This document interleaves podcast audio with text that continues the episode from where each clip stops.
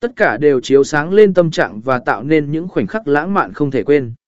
Không chỉ gợi lên những cảm xúc trong lòng, hình ảnh lãng mạn còn gợi mở đến sự tưởng tượng và sáng tạo, tạo nên khao khát trong lòng người xem. Tấm ảnh không chỉ hữu hình mà còn vô hình trong việc chữa lành. Hình ảnh phong cảnh kỳ ảo và lãng mạn không chỉ tạo ra sự thư thái và hứng khởi cho người xem mà còn giúp chúng ta tránh xa những căng thẳng và áp lực của cuộc sống hàng ngày.